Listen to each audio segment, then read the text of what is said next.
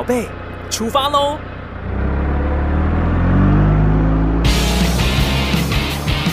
亲子加油站，帮您加满教养正能量。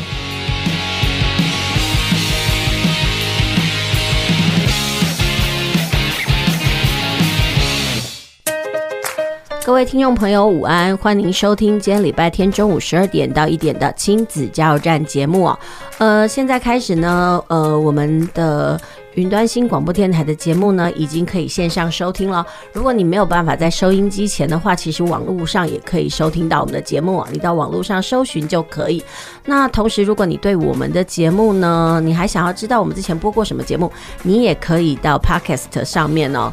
呃，搜寻云端新广播电台，然后亲子加油站的节目也可以知道我们过往的节目内容。今天的节目呢，我们邀请到了一个文青妈妈香妮呢，来到我们的节目现场呢，跟我们大家聊一聊她的工作经验。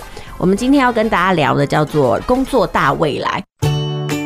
工作大未来，阿爸阿母恭候你在。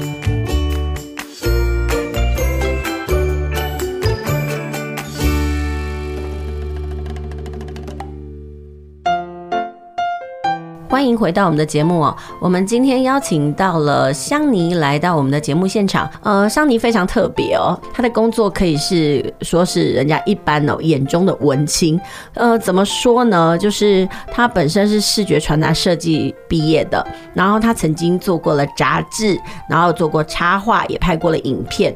呃，她的媒体经验非常的丰富，所以我们今天请到了那个香妮来到我们的现场，跟我们聊一聊她曾经做过了哪些工作。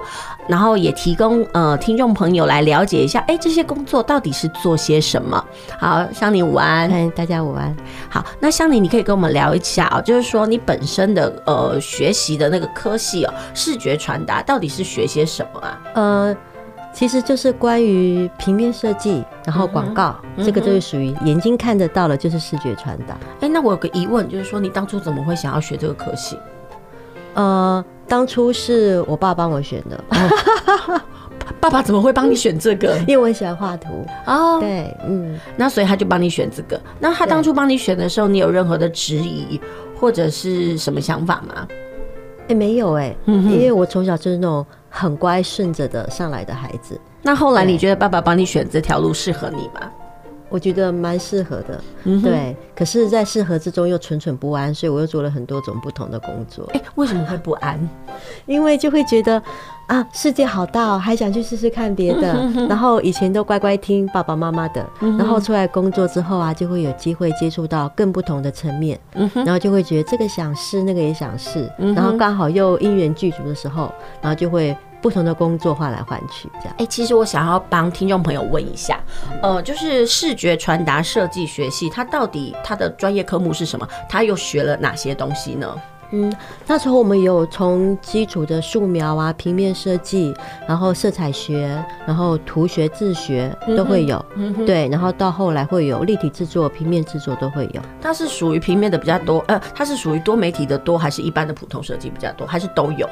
我们那个年代还没有比较多多媒体，对，然后我们比较多是关于还会有暗房的课程。哦。很早的年代吧，对对对，对，然后我们在前面几年是大家共通科目，然后在最后的一年才会分组上不同的。对，那你那时候就已经知道你的志向在哪里，还是还在探索？啊，那其实就蛮清楚的了。对，因为那时候呃，我一边在上学也。很喜欢赚钱，所以那时候一边在学校学，也在外面做一些 case，比方说会帮人家做橱窗设计，或者接那个 POP 的海报，对，然后接一些特别的案子在做，这样真的就是是文青多才多艺。哎、欸，你那时候在接案子，然后发现他的你的能力可以赚钱的时候，你那时候心里怎么想？啊，好开心哦！对，嗯，对、欸。那你这样的能力有那个传给你家的小孩吗？他跟我是不同的赚钱能力，可是我觉得他比我厉害多了。Uh -huh. 对，他有加上他爸爸那边的生意人的赚钱能力。我让我我只顾台语讲吼，哎呀上面嫌你人的囡仔拍谁啦，那真是天性啦。好，那我们再回来一下，就是说你刚刚讲到，就是说，哎、欸，你有做过了，呃，比如说你还在学生时代就有做橱窗设计啊，还有 POP 这些。那另外你毕业了之后，你又做了哪一些工作呢？跟大家分享一下。我毕业的第一份工作在跑工地。因为我做那个呃大饭店跟百货公司的艺术规划，嗯，所以我们就会哎，不是，我们会从那个行路，然后请外国际古董跟那个。摆在那个 hotel 的房间的画，跟他们的一些艺术品，要弄在房间或者弄在百货公司的哪个地方，然后做视觉设计，然后他们会进来有古董什么的，然后去做那些 setting。哎，我想要问的就是，你当初怎么去应征到那个工作的？看报纸啊！啊，当初你要去应征到这个工作，人家怎么会录取你？你准备了什么样子的东西？我也很惊讶，因为那时候呢，我差了一堂不会游泳，所以我体育没过，所以我还得那一年回去上体育课。我说。我没办法，就是全职，因为我还会要请假回去上体育课。嗯，可是他们就用我了，所以我也不知道。所以你也不知道你是什么样的特质吸引他们。后来你也没问过了。呃，后来没有，因为那个是约聘的工作。对，就是这个那种工作，就是呃，我们这一年会把这个旅馆，会把这个 hotel 跟。百货商城做好，那这个案子就 close 就结束。然后那个时候就是台湾的建设公司会跟呃香港或是新加坡的建设公司会合作，然后艺术规划就交给他们外资的团体，所以我们就是跟着那边约聘进来做这个约聘的工作。哎，在那个工作里面，你有得到什么成就感，或者是做了什么案子，你觉得哇，好开心哦？我就很光鲜啊，因为这都是跟外国人唠英语啊。对，然后会觉得他们外国人的想法也很不同，嗯哼，然后接触就是那种很昂贵高层的东西，因为百货公司跟那个 hotel，对，然后看那个总统套房在最高的，然后可以鸟瞰整个台北市，嗯，有钱人的世界，真的就开了一扇不同的门，然后看了另外一个世界，对，那是一种新奇。好，对，那那个东西，那个约聘雇的工作做完，接下来做了什么呢？我就到房地产的公司去做他们的。企划广告，嗯哼，对，然后做预售屋的，然后做他们的呃公司的企划广告，嗯哼哼，那就这两个其实都是广告行销类嘛，或者是美编那样子的东西。那接下来怎么会？那接下来就是哪个工作？是杂志了吗？还 没，接下来还没。哦，那时候觉得呃喜欢建筑，然后我就跑到学校里面的研究所当研究助理。嗯，对。然后那时候我们的教授是在研究那个 VR 的，然后开始在研究 CAF，就是那个呃虚拟实境的一些东西跟电脑串联。那你接的很早哎、欸，对，就很有趣。嗯、对，那那时候的养分其实对你未来的工作、欸、之后的工作都很有帮助，就对了。对，都好有趣，就觉得哇，现在就是我们那么早以前就在发展的东西。对，那大概几年前呢、啊？哦，当然 可能超过二十。VR 二十年前那是多么先进的一件事，没错没错。对，然后去当了完了这个就是学校的那个助理之后呢，然后我就刚自己开始做 SOHO，因为那时候我迷上了西班牙文，所以我就呃去那个语言中心，每天都去上西班牙文的课，然后另外就是自己在接 case，然后在副刊写小说，然后在杂志有接插画专栏这样子。哎，对，就就是这样一路这样下来，你喜欢哪一个工作？还是每个工作都有养分？呃，都好喜欢哦。嗯嗯，对，都觉得很有趣。嗯哼。那比如说接了插画，写了小说，那接下来呢？接下来后来就没钱啦，然后就跑到那个 呃非盈利机构里面去办杂志。嗯哼哼。然后杂志就不是，因为杂志如果在我对呢，你之前跟我的了解，就是说杂志不是最后一个工作吧？啊，不是。然后接下来呢？接下来就碰到了九二一哦，嗯，然后那时候就开启了不一样的纪录片人生，对不对？嗯，九二一之后，然后有朋友来找我，然后他说他们现在很需要人手，然后进去灾区里面，然后需要去记录灾区如何重建。OK，我们先休息一下。嗯、呃，我们先进一段那个音乐哦，等一下再来听桑尼来分享一下他的纪录片生涯。因为其实很多人都会对于纪录片这种导演的工作，觉得它不是我们生活中常见，它好特殊。所以，我们等一下请桑尼来跟我们大家讲一下，就是说，哎，这个工作到底是怎么一回事？好，我们休息一下，等一下回来。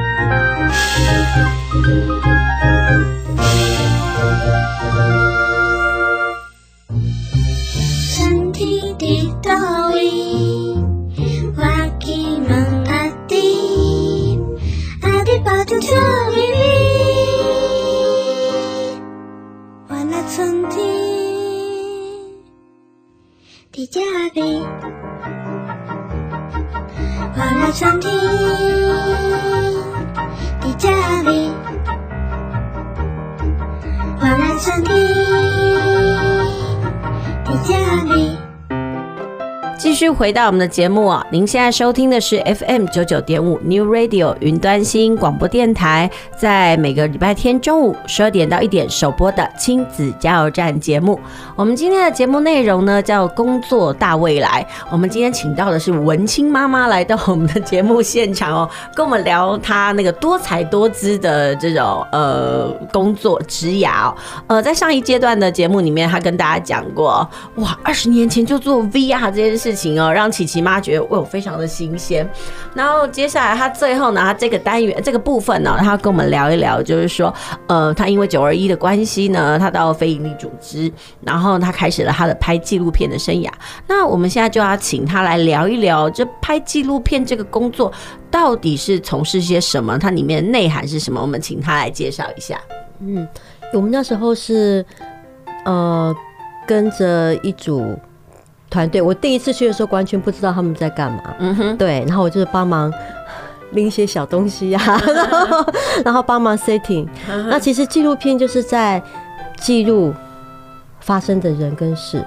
那那时候我们是因为九二一进去灾区的，嗯，那时候刚好呃有很多学校被援建，因为他们几乎都半倒或全毁。嗯，那我们就是跟着那个那个援建的。工程的组织，然后进去里面拍片。原建就是原地重建的意思吗？呃，资源建设。哦，资源建设。那资源建设是怎么样一回事？因为那时候，呃，慈济就认领了好多学校，对，所以我们就是跟着慈济的团体，由他们出资到那些学校。去新建，他们去募款所以那个当初你会接这个纪录片的工作，是想要去记录这个慈济怎么帮他们重建的这样的过程，是不是？嗯，应该那时候我们的主轴设定是在普里的特教班哦，对，因为普里的特教班，他们普里几乎那个学校全毁，嗯，所以他们那时候是整个迁到另外一个比较呃偏远的地方，然后在那边盖了。组合屋让他们在那边上课，嗯。那本身他们很多的孩子家里也是全毁或半毁。嗯，对。那我们会去拍，是因为呃，普里特教班他们的有一位新的主任，嗯，他本来是在大学里面当教授。嗯哼，因为他的父亲在普里的时候，因为九位一受了伤，嗯，所以他就辞掉他的外地的工作，回来照顾他爸爸。嗯，然后自己全家也也是全毁。然后要重新再盖，因为我知道其实重建的过程非常的漫长，所以那个纪录片的拍摄不像是一般房间可能拍影片啊，它可能就几个月杀青，或顶多就一年杀青。你们你大概就是为了拍这样的纪录片，你在当地耗了多久的时间？那时候我们的目标就是一年的时间，然后每个月都会去一次或两次，嗯，对，然后在那个期间，我们也要跟呃学校的老师或是孩子的。家里面家人保持联系，然后去知道说，哎，最近发生了什么？谁家上梁啦？或者他们特教班最近有什么特别的课？对，然后我们都会需要排。有的时候突然知道明天要干嘛，谁要看医生或谁受伤了，我们可能当天晚上九点多知道，然后十点半就要准备好出班，然后就开始开车风尘仆仆，然后第二天一早要到埔里。其实这个，嗯。纪录片的拍摄工作跟一般的那种既定的什么影片啦拍摄真的很不一样哦，因为一切的所有事情都不是 setting 好的，对，都是人家现场有什么我们去拍最真实的一面。那可能有人会觉得啊，纪录片是为什么要拍呀？啊，就人家这样子有什么好记录的？你个人认为，因为毕竟你曾经做了这样的一个行业哦，你可以跟大家讲一下，你觉得纪录片存在的目的是什么？我觉得一般纪录片大家会觉得，哎，它就跟新闻报道很接近，嗯哼，对。可是新闻报道是我们把一个事情已经做整理，用我们想要的观点陈述出来，是用我们的观点去讲这个事。嗯。可是纪录片我们有机会让受访者他们真正的感受跟声音呈现，嗯，而不是我们去定位他们是什么样子。嗯哼，对。而且有一些。东西不是我们 always 去叙述。当你看到那个事情发生的过程，然后看到他们在里面的一些对话跟情景，跟后来怎么从那样的困境出来，是看到这个故事的演进。那个跟我们去看到文字跟听到报道的陈述。第三人称的陈述，那个是很不一样的，那个震撼力会比较强，而且真实性比较强，就像更同理。对，因为有时候你讲像新闻那种东西，你虽然说呃秉持的观点必须要中立客观，但是因为就是透过演绎的过程或者是在重塑的过程，可能难免会有主观成分。但是就你讲的，呃，以纪录片来讲，它的客观性、中立度又更高，对不对？但是其实，因为我有跟不同的合作导演，对每个导演的坚持不同。因为像有些导演，他们会以片子的成品。来作为重要的，所以他就会很希望说，它的里面是场景丰富，所以就要求我们可能要去 setting 一些多一点的东西拍摄。但是从这些拍摄中，我们也能够看到更多受访者或这个事情的更多面向。那有些导演就会很纯粹的觉得，他就是要很单纯的纪录片，他也会拒绝我们要刻意去安排什么，他希望一切就是自然发生，我们不去介入，才能看到事情最完整、最原始、本来应该的样貌，因为有时候我们的介入确实也会造成一些改变。嗯，对，举可以举例吗？你们的介入造成了什么改变？你有印象的？嗯，比方说，比方说，有的时候受访者是在还没有准备好的状态下，嗯，对，那我们为了要跟他家人去拍一个什么东西，有点。半屈半就啊，对。可是呢，因为我们很想拍，可是他的家人可能又会觉得这个是很被侵犯的，嗯，对。然后就会造成有一些撕裂在中间，嗯，对。可是导演会觉得这个东西很重要，然后对影片的效果，嗯，也很重要。觉得这样讲一点，你就觉得有点嗜血。对，就是我到后来，其实我自己也会有一点要调整。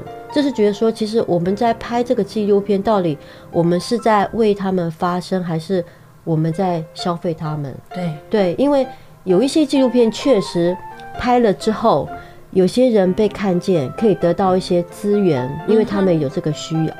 可是也有可能，他们也会带来一些困扰。对对，嗯。我觉得这种东西其实就是在工作上的心思啦。哎，这个东西就讲，我们刚刚讲说，就是呃，你就是在因缘际会之下，然后接触了纪录片这个工作。但是你刚刚讲说，你一开始做的时候，其实就是哎呃小小助理的工作。但是这个小助理怎么会变成你变成主体呢？就是你后来就跟着去拍呢？这到底是怎么样的转变？不然我们休息一下好了。呃，我们等一下再请香妮来分享一下，就是说他怎么从。呃，旁观者的立场，然后到最后成为长进的那一个人。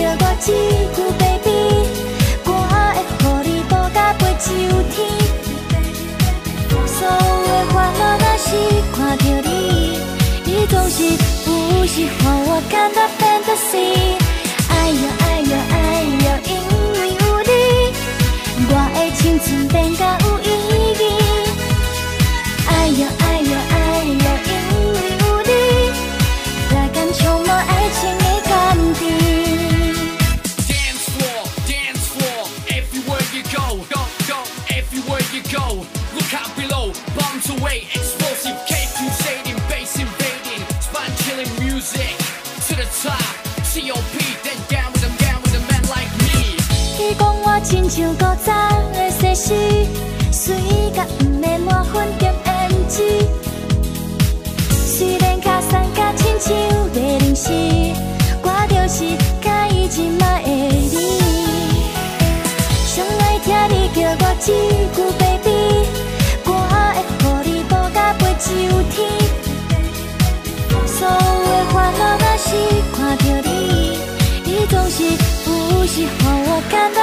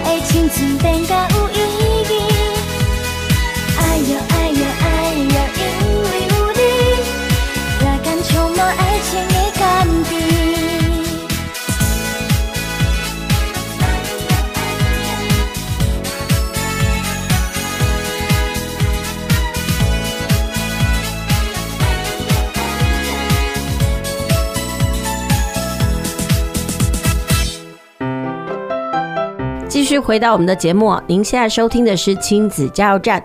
我们今天的节目单元呢，主要进行的是工作大未来。呃，我们今天邀请到文青妈妈桑尼来，呃，香妮来到我们的现场，跟我们聊一聊她的纪录片的这个工作。呃，她说她其实会接触纪录片，就是因为九二一的关系。但是她为什么从拍摄纪录片的小助理，到最后成为了这个纪录片的导演呢？我们请她来聊一聊这中间的转变到底是什么。嗯我们开始拍片那个时候，还是属于线性的时代，所以那时候呢，只要出一次版，就会去很大的阵仗，会有摄影师、摄影助理，然后有导演，然后会有一堆人，然后要扛着那个超大的机器、超大的那个袋子，然后去拍摄这样。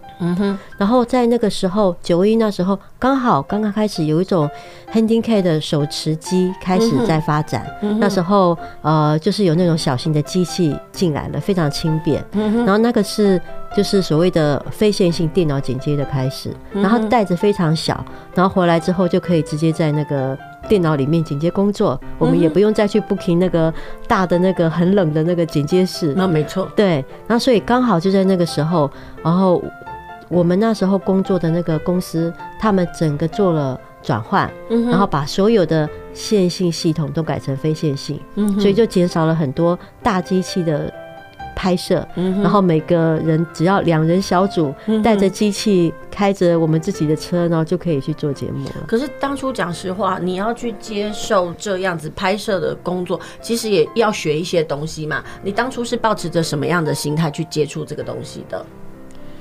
那时候就会觉得。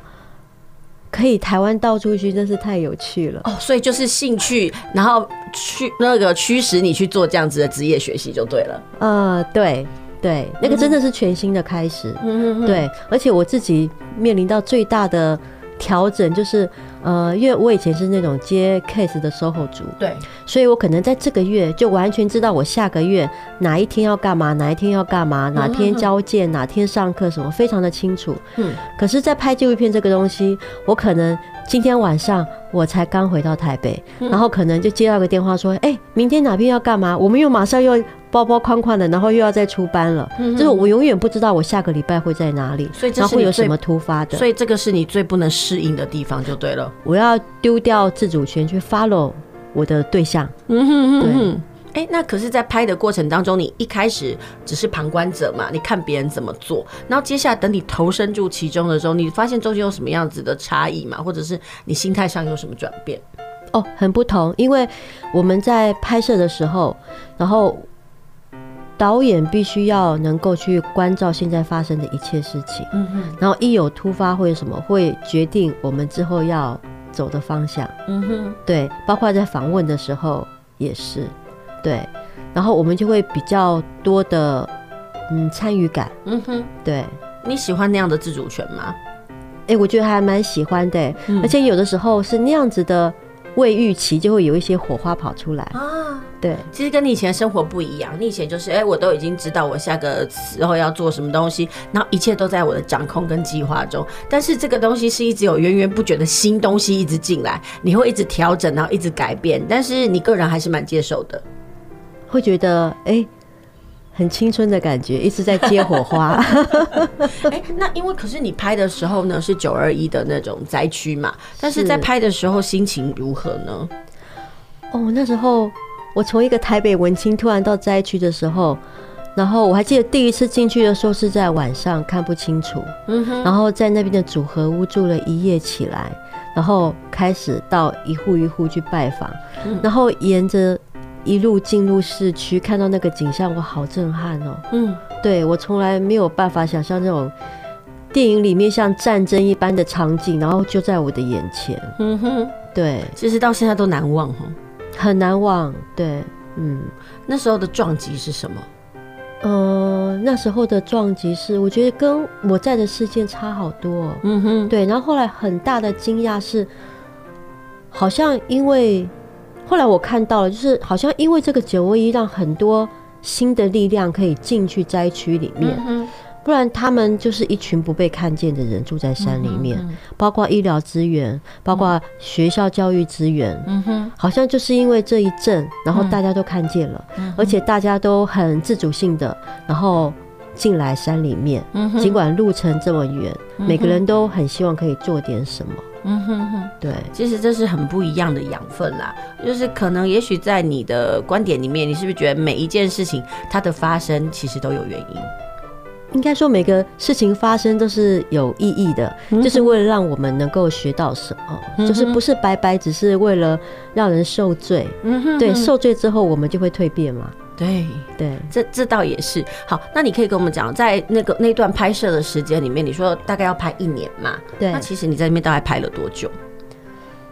嗯，我们就是来来去去，每周或是隔周都会过去。嗯哼，对。然后会去跟那边的特教班的老师跟孩子，然后进到他们的家里面。嗯哼，对。那你可以跟我们讲，就是特教班是你拍摄的主轴吗？是。那在这个拍摄的过程当中，对你未呃对你之后的生活产生什么样子的影响吗？影响哦，我就会觉得很有趣，因为后来呢，呃，当时我甚至这是太太活在天堂了，我连特教班的孩子的特质跟什么，我都到那之前我都没有接触过。嗯哼，对。那现在我自己有一个特殊的孩子，嗯，所以我觉得好像。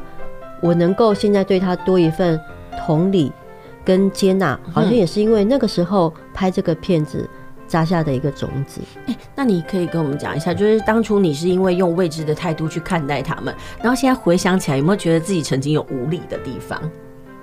哦，那时候真的是觉得就像在交朋友，嗯哼，就是你每次回去之后啊，就都还会常常打电话去关心他们最近怎么样，嗯。对，然后甚至到后来拍完片之后，对，然后也是会觉得很想知道他们现在怎么样。嗯哼，对。可是当我们拍片的对象越来越多的时候，我觉得很难做到这样子一直去维系。对对对，而且就会发现，其实我们这么远，对，那我们要给他们的是什么？嗯哼，对，其实可能会不会你在拍摄的过程当中，心里会有远大的理想，想说，哎、欸，你们的事件可以透过我们的镜头告诉给其他的人，但是后来有没有一种醒思，觉得这是自己的一厢情愿？嗯，我觉得难免会有、欸，哎，就是会觉得说，嗯、因为那时候纪录片很少，对对，然后通常大家对纪录片又会有一些比较赋予一些崇高的意义啊，对，然后也会。就是觉得会有一些使命啊，你是跟一些社会议题，然后跟一些弱势的人，那种很容易就是去拍弱势的人。对对，那我们到底做了对他们好不好？嗯、我们解读的到底对不对？嗯哼，对。你什么时候开始对自己有这样子的省思跟疑问？我觉得大概是剪接的时候就会这样子。因为剪接我们必须把拍回来的影片重新看过，然后去把它重新再说一个故事出来的时候，很容易我们就会必须有一个立足的观点，再让整个故事被呈现出来。嗯哼，对。可是这个时候我们就会开始去取舍，这个东西出来对他好还是不好？那这个哭的画面很真情流露，那到底我们是在消费它，还是真的要表现出这个事情对它的重要？就是那个拿捏其实是很细微的。那这样的拿捏会让你对这个工作产生不喜欢吗？呃，没有不喜欢的，可是会觉得更慎重。嗯哼，对，然后自己会觉得要更清楚自己在做什么。其实就是慢慢的那个思绪会来越来越清晰，就对了。对，而且就会很努力的想到底。我这样子是不是在为他好？嗯哼，对对对，到底他要的好是什么？嗯哼，就不会把自己想的那么大。对，其实就会缩小自己，然后以他们为关注点就对了。他们才是主体。嗯嗯，我们其实是后面的隐形人，可是我们要帮他们把他们想说的可以呈现出来，让他们可以被接纳。嗯哼，但是如果有机会再来的话，你还愿意再做这样的工作吗？哎、欸，其实我们生小孩后，我先生有。孩子在做这样的工作，嗯、我们有讨论过，因为像国外也会有带着小孩到处跑在拍片的对夫妇，对，嗯，嗯，可是，呃，就是还是会觉得有现实上的困难，嗯，对，因为其实他真的必须，第一个是激动，第二个是他耗费长时间的时间，而且另外讲实话，这个东西它不具商业性。但是它又是一种长时间的记录。但是我其实很想问哦，很多人就是不管是拍片干嘛，有的是为了三餐在糊口嘛。但是拍纪录片的导演，他们到底心里想的是什么？其实现在台湾纪录片导演，我觉得不少哎。对呀，对。然后有些就是专门为某些议题非常投入，例如说对公共伤害、工伤，嗯，然后对环保的议题，或者对。某些弱势的议题，嗯，很投入，嗯，然后他们很想要让他们被社会了解，嗯，想要让他们有一些被帮助，所以在这样子的领域做。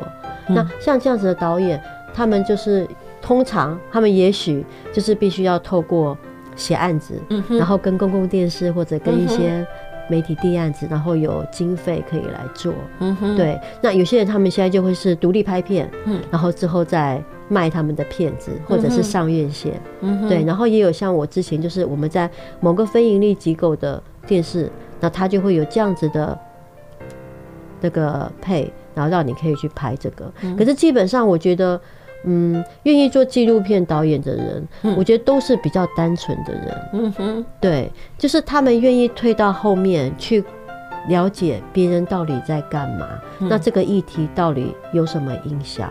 嗯，而不是像拍电影想要发挥我的才华，把我展现出来。可能不是想要在影片上炫技啦，或者是告诉我说，哎、欸，我的美术呈现是什么？它其实比较多的是一种社会关怀。你个人认为是这样，而且他其实对于这份土地的爱可能比较强烈，对人有兴趣，然后嗯，愿意对议题去投入研究。嗯，我我觉得可能也是这样子，也许还会有一些社会责任。嗯，那你个人发现你也是这样？哎、欸，应该是说你这样子的心态是你原本就有，还是是在纪录片导演这个时候萌发的？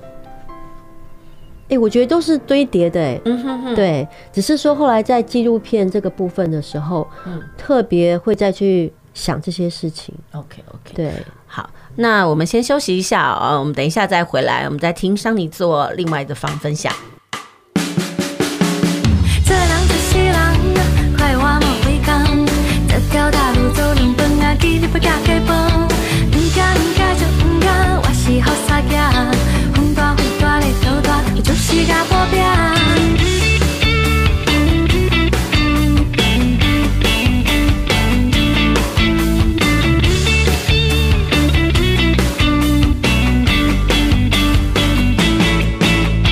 我出生的地方叫做大田县县里很多的乡镇他们都很团结。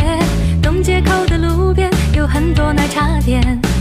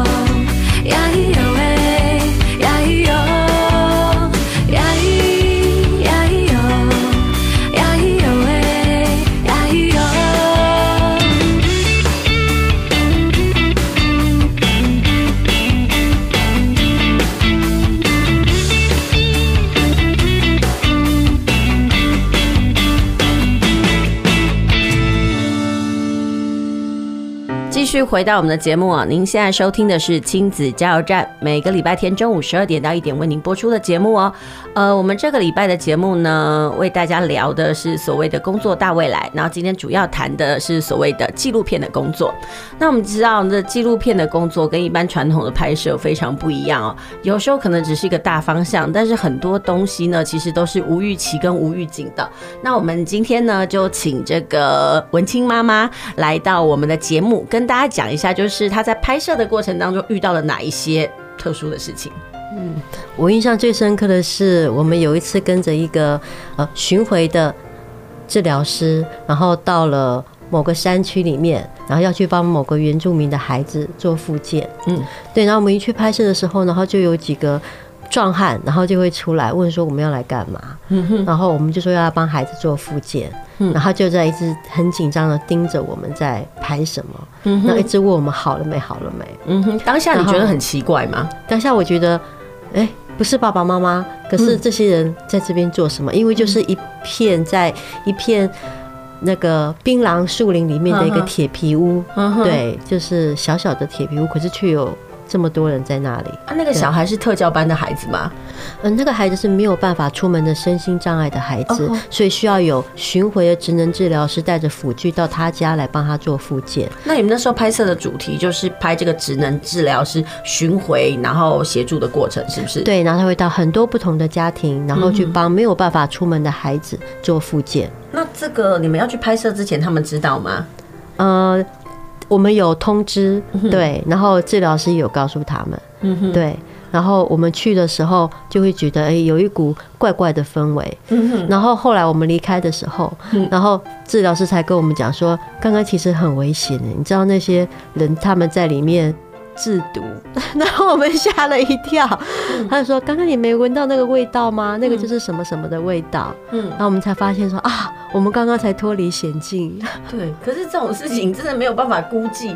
没有，我觉得还是不要让你们知道好。如果知道好，搞不好你们又去说我们要拍一下，然后那个才更有画面感，所以人家不想告诉你们。嗯，对。可是我觉得这个东西也是一个蛮特别的经验啦。嗯，对。那除了这个以外呢，还遇到哪些事情？呃，就是通常我们去出发前，还是会有一些目标，就是比方说我们未来的拍摄计划，哪一天要拍什么，嗯、对，然后可是也会也有碰到那种很临时突发的状况，像我们那时候要到金门拍摄的时候，那一下机场就发现有一群慈济的师兄师姐就排在那里等，嗯，然后我们才知道啊，当天早上在金门发生了严重的死亡车祸，然后对象就是。我们台湾的一位慈济的会员，嗯、对，所以当下我那个导演就有很敏锐的新闻敏锐度，就说 follow，我们就去拍这个，嗯、然后我们就跟着他们到了殡仪馆，嗯、然后跟着他们处理后续，嗯、然后因为这条线，我们后来找到了一个在金门，然后专门做一个专门做很大的那个提醒路牌，插在每个。转弯处，然后让大家知道说开车要请慢的一个很有发心的一位先生，然后他带我们到他们村落的祠堂，然后就在他们的那个宗祠里面搬出每一张一张一张像门板那么大的他自己做的那个告示牌，嗯。然后他就一个一个去插在每一个转弯的路口。嗯嗯，对。因为他发现现在车祸太多，必须要做一些这件事。但是这这些事情真的是无心插柳就对了啦。呃，冥冥之中的安排。对，好，你不讲这种东西，你永远觉得每一件事情它的发生都是有它的目的的。嗯，对，就是我们会有我们的计划，嗯可是有的时候，如果我们够敏锐，可以知道一些讯息的时候，然后就会有一些更厉害的东西出现。嗯所以我们要保持着，呃，保持着弹性，嗯，可是又不能偏离我们的方向。哎，我想要问哦，就是说，嗯、你做过了这么多的工作，那你觉得哪一个工作对你的影响比较大？嗯，最大的当然是纪录片啊，因为我认识我老公，哦后来就结婚生小孩。对，这个是一个很大影响。那另外就是说，在拍纪录片的过程当中，会对你的人生啊，对很多事的观点产生改变吗？你觉得你人生有转变吗？我觉得让我学会放下自己，哎，就是我可以去看见世界上还有这么多人，嗯而且我可以去弹性的把我自己的事情放下，然后呢，去进入他们的生活。我觉得这对我以前那样子的生活来讲，这么文青的生活来讲，真的是一个很大很大的挑战。嗯，对，然后把心从自己身上，然后转移到别人身上。对，因为以前可能你在当文青，你要写东西的时候是以自己为主体，然后你去接案子，然后用你的观点在阐述。即使你要做任何作品都是一样，就是你为主体，你去说，然后你去呈现。但是拍纪录片的时候，等于是呃，你虽然是用你的眼睛，但是是去讲别人的故事，那个东西比较不一样，就对了。而且我要设法去进入受访者的时候，我必须去同理他，我要放下我的价值观跟评断，我要去接受他，然后去认识他，我才能够拍出真正的他，而不是我成见中的他。嗯，那其实这个东西的观点非常的不一样。好，那我们谢谢这个香妮到我们的节目现场，帮我们分享这个纪录片拍摄的点滴哦。那我们先休息一下，等一下再回到我们的节目，我们来听听香妮怎么聊一聊，她怎么样看待如何陪伴孩子，以及协助孩子做这个职涯探索。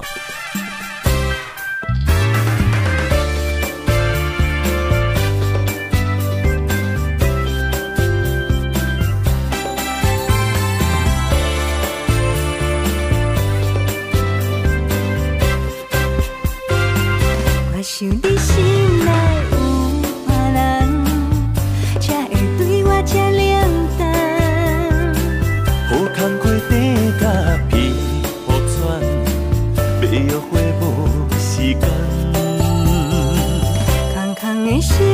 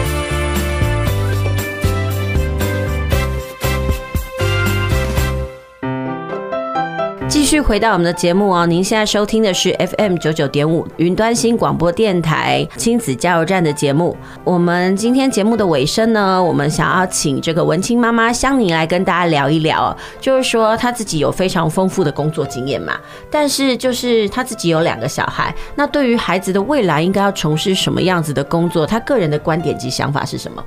嗯，我觉得就是支持他去试，就算这个不对，他要放弃，至少他知道什么他不喜欢，可以再朝其他的再去试。嗯哼。对，嗯，像你的工作其实就是很多，所以你每个都是探索而来嘛。但是你的探索其实前面都还是其来有自嘛。你看哦，像你的所有工作都跟你的所学的科系是有相关的，或者是跟你可能年幼的时候爱看书都有关系。但是关于这个部分，你怎么去陪伴孩子去找什么是他适合的？你的信念是什么？嗯，我觉得就是提供环境，哎。对，然后让他觉得他可以如实的去摸索，而不是很在意我希望要他做什么。他有时候会常常问我说：“你希望我以后做什么工作？你喜欢我做什么工作？”对，那可是我都会很保留说，我希望做最适合你的。所以你其实没有任何的期待，你觉得孩子喜欢适合他最重要，因为我不可能比他更了解他自己。嗯哼，对。可是有人说妈妈其实是最了解小孩的，这观点你认同吗？嗯，妈妈有很多种，也可能有的会真的是最了解他的。嗯嗯、那所以你是用旁观陪伴的立场来看他的人生选择就对了。我比较就是陪伴跟支持。你觉得这跟你曾经当过呃那个纪录片导演不涉入的这这样子有关联吗？保持客观吗？嗯，我觉得是一种尊重、欸。哎，嗯哼，对。那你们会怎么讨论未来要干嘛这件事情呢？等他想说的时候再跟我说，所以都没有讨论说他想要做什么。因为我我记得我有看过一篇研究，他说一个小孩哦，如果对他的未来他比较清楚他想做什么，他可以减少很多个冤枉路。那你个人的观点是什么？因为他现在在国二，对，他会每隔一段时间告诉我，他说他现在觉得做什么很好玩，他会告诉我很多很多不同的或者是相同的他。做什么很好玩？我觉得我只要知道这个就。他曾经举过哪些例子？他觉得很好玩的，比方说他很喜欢，最近他很迷做电脑绘图啊，对。然后呢，他也很喜欢跟建筑相关的。之前我们前阵子还有去上那个普门的盖土窑，嗯嗯嗯，对。然后之前他也喜欢木工，他也曾经。做了那个我生日做了那个发簪送给我，对自己做的。然后他现在在用的电脑桌也是他自己用接准做的木工，对，所以我知道他有在跟他的喜欢保持连结。那我没有办法现在就去想象说那会拼凑出一个什么，可是我知道在某个方面的领域，然后他是会朝那个方向前进，而且是保持着。兴趣的，嗯，我觉得对我来讲，我的安全感就可以。我觉得这样就够了，至少他是有个底的，你知道吗？其实很多时候我都问说，未来孩子你要做什么，他们其实都不知道。哎，我觉得孩子职业想象其实是非常的贫乏，所以那样子的贫乏也让我说，哎，想要做一个节目，然后请各行各业不同的家长来节目现身说法，然后跟孩子聊一聊，哎，我这个工作做的是什么？那你有没有兴趣？那如果有兴趣，你可以去探索。我希望能够做到。到这样子，我的心法就是你有兴趣很重要。我觉得兴趣才是促成你，就像孔子可以废寝忘食的一个来源。那如果他喜欢，他就可以往这个方向去迈进。所以你也是这样的想法吗？嗯，对。不过我觉得很多孩子他们现在能够讲出的那些诗，都是在他们的身边能够出现的。如果他们有多一些机会去接触到不同的，然后甚至有机会去体验，他们才会知道有更多的可能性。有些小孩很妙，因为他爸妈就当那个医生，所以他的人生就觉得说：“哦，我以后要当医生。”那问他为什么？因为我爸这么做。其实小孩会复制他呃看到的职业经验，我就觉得这件事一件很妙的事情。对于孩子未来要做什么工作，每个家长的态度都不一样。那就像你讲的啊。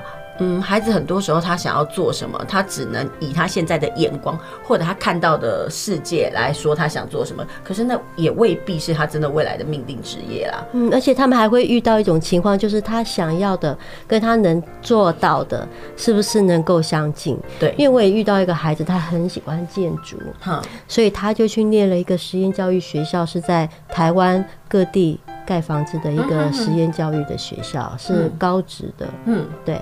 然后他念了之后才发现，原来他怕高，每次要搭音架什么，他就觉得很喘。嗯，然后呢，他很开心又很紧张的练了两年之后，他觉得他实在没有克服他的惧高症，嗯、对，所以就只好啊、哦，我知道了，我很喜欢建筑，嗯、可是跟我做这个工作是两回事。嗯哼，对，就是他们也会要面对这样子的困难。对，嗯，就像其实有时候，像最近，呃，就是之前啦，问孩子想要做什么，很多孩子就说什么电竞主。然后不然就是那个 YouTuber，我儿子也说过啊。对啊，每个小孩就是因为我的生活我看到是这样，所以我想要试试看。啊，就就像讲的，他也不知道他里面到底有没有什么辛苦，因为其实辛苦不为人知啊。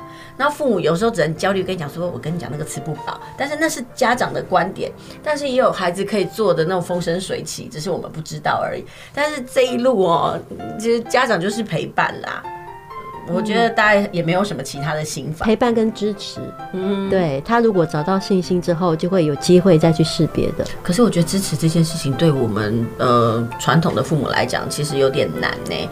呃，因为我通常听到很多小孩说，哎，他比如说他想要念什么科系，或想要做什么，我觉得科系其实就有一点点要去影响他未来可能的职业了。但是家长就说，哎，你不要。像我有一些学生哦，他父母就一直很希望他念台大。然后他就说：“可是台大没有我想要的科系啊，他想要干嘛？”所以那个时候在填科系的时候，就是有一种家庭战争出现。我觉得这件事情都 啊，就觉得说，哎，真的很纠结。嗯，我觉得很多家庭都会遇到这样的事情。因为像我有个朋友，他的小孩那时候很喜欢电脑绘图，所以他后来就选了电脑绘图的高职。嗯哼。可是他毕业之后，他竟然说。他觉得画了三年，画那个图好空虚哦。嗯，所以他大学选择了第四类组，进了农的相关，去做跟关于农业有关的学习。嗯，对，所以我觉得孩子其实会有他们自己的探索。对，对，嗯，其实谁适合做什么样子的工作，其实就自己最知道。只是父母就是会放不下那个心，也放不了那个手，就说我能帮你夸贺，但是你看的又怎么会是呢？我其实一直有这样子的感觉啦。父母看的是父母想要的。对，对，你什么时候有这样的想法？你是看别人还是？从我小时候就有这样的想法。哎、欸，可是说真的哦，可是你看你的科系是那种视觉传达设计学系哦，是你爸爸帮你选的，可是你也没有觉得他选错，不是吗？啊，没有，他是期待我呃去念护理的。嗯嗯。然后我说我怕血，然后他一直说服我，他们觉得做护士可以嫁医生。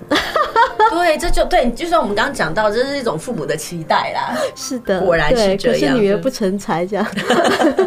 可是只要我们活得好，那未来真的是呃能够有一技之长，然后好好的活着，我觉得其实就是对于父母最大的安慰了吧。我觉得是，到头来我觉得职业反而不是非常的重要，更重要的是你想要什么样的生活方式。嗯哼，对，然后那个才是决定。我要怎么样维生？因为职业是一种维生，没错，对，就是不要让父母担心，那我们又可以活得好好独立。嗯，对，这是大概就是身为父母的一个最大的期待吧。嗯，OK，好，我们谢谢这个香妮今天来到我们的节目，与我们分享她的职业观，还有她的工作经历。下礼拜别忘了继续收听，在每个礼拜天中午十二点到一点为您播出的亲子加油站节目。我们下周同一时间再会。